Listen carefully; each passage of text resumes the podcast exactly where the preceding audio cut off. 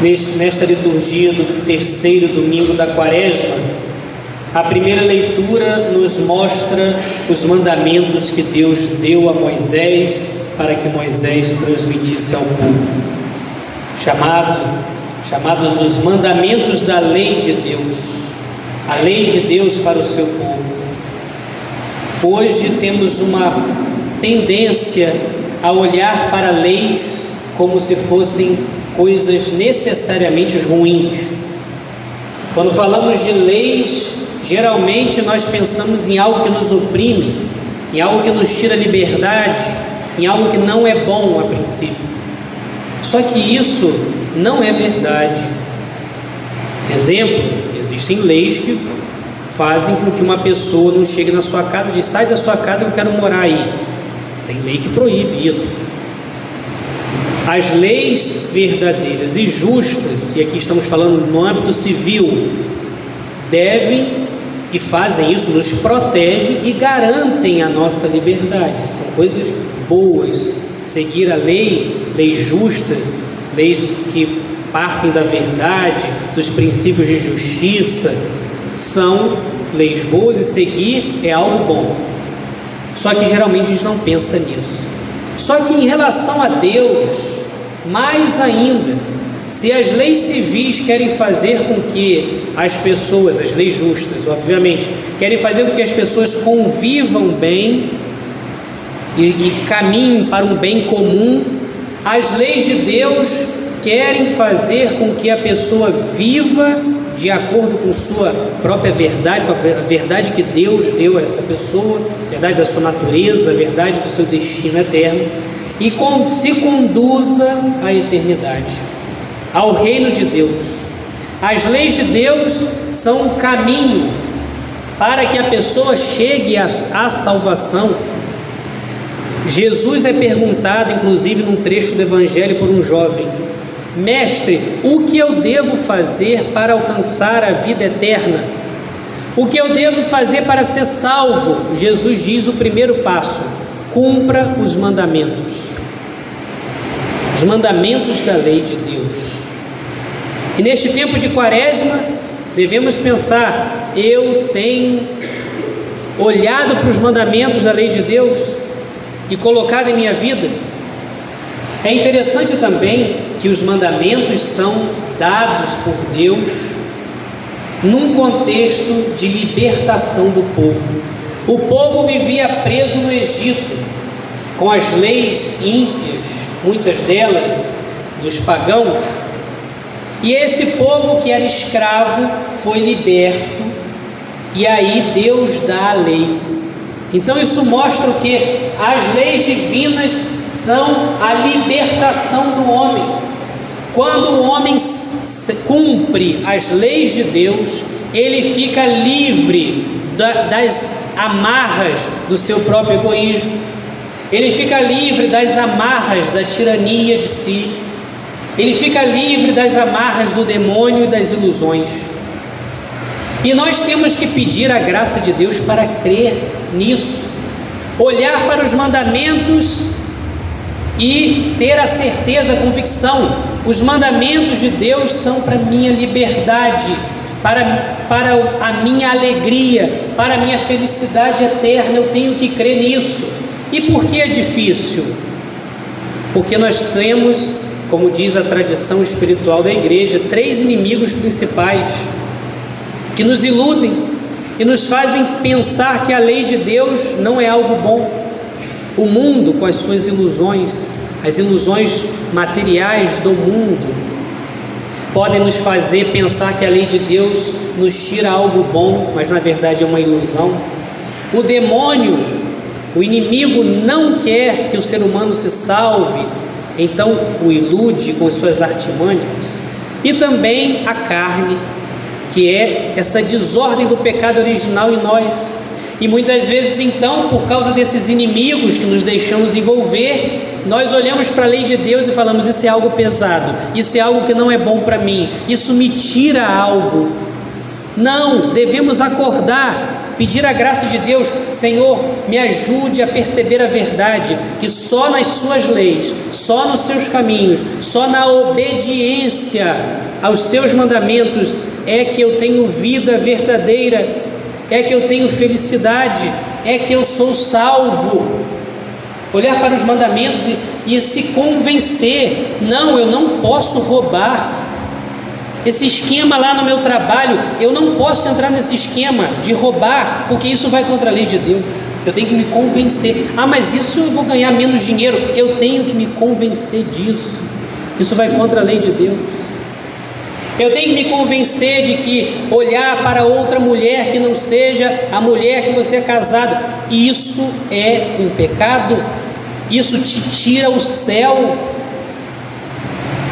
ferir seu casamento, ferir os seus compromissos diante de Deus.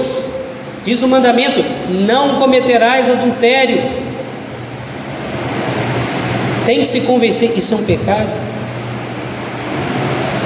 Pedir a Deus, Senhor, me dê a convicção de que eu preciso guardar o seu dia, guardar o domingo, guardar o dia do Senhor, honrar o Senhor, como diz o mandamento, porque essas palavras são palavras de vida. Me convença, Senhor, disso. Me dê essa graça de me convencer. Os mandamentos trazem a libertação para nós, trazem a salvação, como disse o salmo dessa missa, tens palavras de vida eterna. Ah, o que o Senhor fala, o que o Senhor manda, é vida eterna para mim. Me traz vida, vida em abundância, vida eterna. E nós estamos nesse tempo de quaresma e podemos pensar um pouco no Evangelho de hoje. Jesus entra no templo com um chicote para tirar toda qualquer idolatria que estava acontecendo ali, porque as pessoas estavam vendendo coisas para o culto, mas o culto mesmo já não estava importando. E Jesus então faz com que as pessoas acordem. Por sinal, podemos comentar o primeiro mandamento da lei de Deus: amar a Deus sobre todas as coisas. Amar a Deus sobre todas as coisas. Quando fazemos isso, nós cumprimos os outros mandamentos. E o Senhor diz nesse amar: Não terás outros deuses diante de mim. Não terás outros deuses. Não farás para ti imagem ou escultura, figura alguma que existe em cima no céu ou embaixo na terra. Não colocar, isso era um costume, inclusive, dos povos pagãos, esculpiam imagens e colocavam no lugar de Deus. Atribuíam aqueles falsos deuses o poder que era do verdadeiro Deus. Então, Deus proíbe que se faça ídolos, que eram isso, aquelas imagens que eram esculpidas eram ídolos. E por sinal devemos saber ler a Bíblia, hein? O Senhor diz: Não façais imagem alguma, nem que está em, em cima no céu embaixo na terra. Temos imagens na igreja. E aí, seu católico? Saiba ler a Bíblia, Deus não é contraditório. Deus está falando, não faça imagem que se torne um ídolo, que é um ídolo, que é idolatria. O próprio Deus, nesse livro do Êxodo, ao mandar fazer a arca da aliança, diz: faça dois querubins e coloque na tampa da, da arca da aliança. Ou seja, Deus manda fazer imagem. No livro de Números, Deus fala vocês vão fazer uma serpente de bronze. E todos aqueles que olharem para essa serpente de bronze vão ser curados. Ou seja, ele manda fazer imagem da cura através da imagem. O que Deus proíbe é fazer ídolos, colocar algo no lugar de Deus. E o catecismo da igreja, inclusive, nos faz lembrar uma coisa: que essa proibição de fazer ídolos não é só para esse costume pagão, mas é tudo que podemos colocar no lugar de Deus. Nós temos que ter cuidado, porque às vezes a idolatria se manifesta em colocar o dinheiro na frente de Deus, em colocar a diversão, o descanso, o lazer acima de Deus, em colocar pessoas, coisas, conforto acima de Deus, e isso se torna uma idolatria. Superstições, falsas religiões, horóscopos, astros, atribuindo poderes a coisas que não têm poder, idolatria, e isso Deus proíbe. Nesse tempo de quaresma, devemos ter a coragem de pedir a Jesus que use esse chicote dentro de nós. Senhor, entra aqui no meu coração com esse chicote. Tira qualquer coisa que não está de acordo com a Sua vontade, mesmo aquilo que eu não consigo ver, aquilo que eu acho que é bonito. Você pode ver lá no templo, estou vendendo aqui no templo as coisas para o culto, mas aquilo já tinha se transformado em outra coisa e não conseguiam ver. Jesus tira, Senhor, tira com o seu, com esse chicote, tira para que eu possa enxergar o que é mal, tirar da minha vida e me abrir a sua salvação. Pensamos isso com coragem, sempre ajudados por Maria. Jesus vem com o chicote, aí Maria pega a gente no colo, fala assim: olha, está certo, meu filho, é melhor você mudar essa vida, ela nos consola um pouquinho.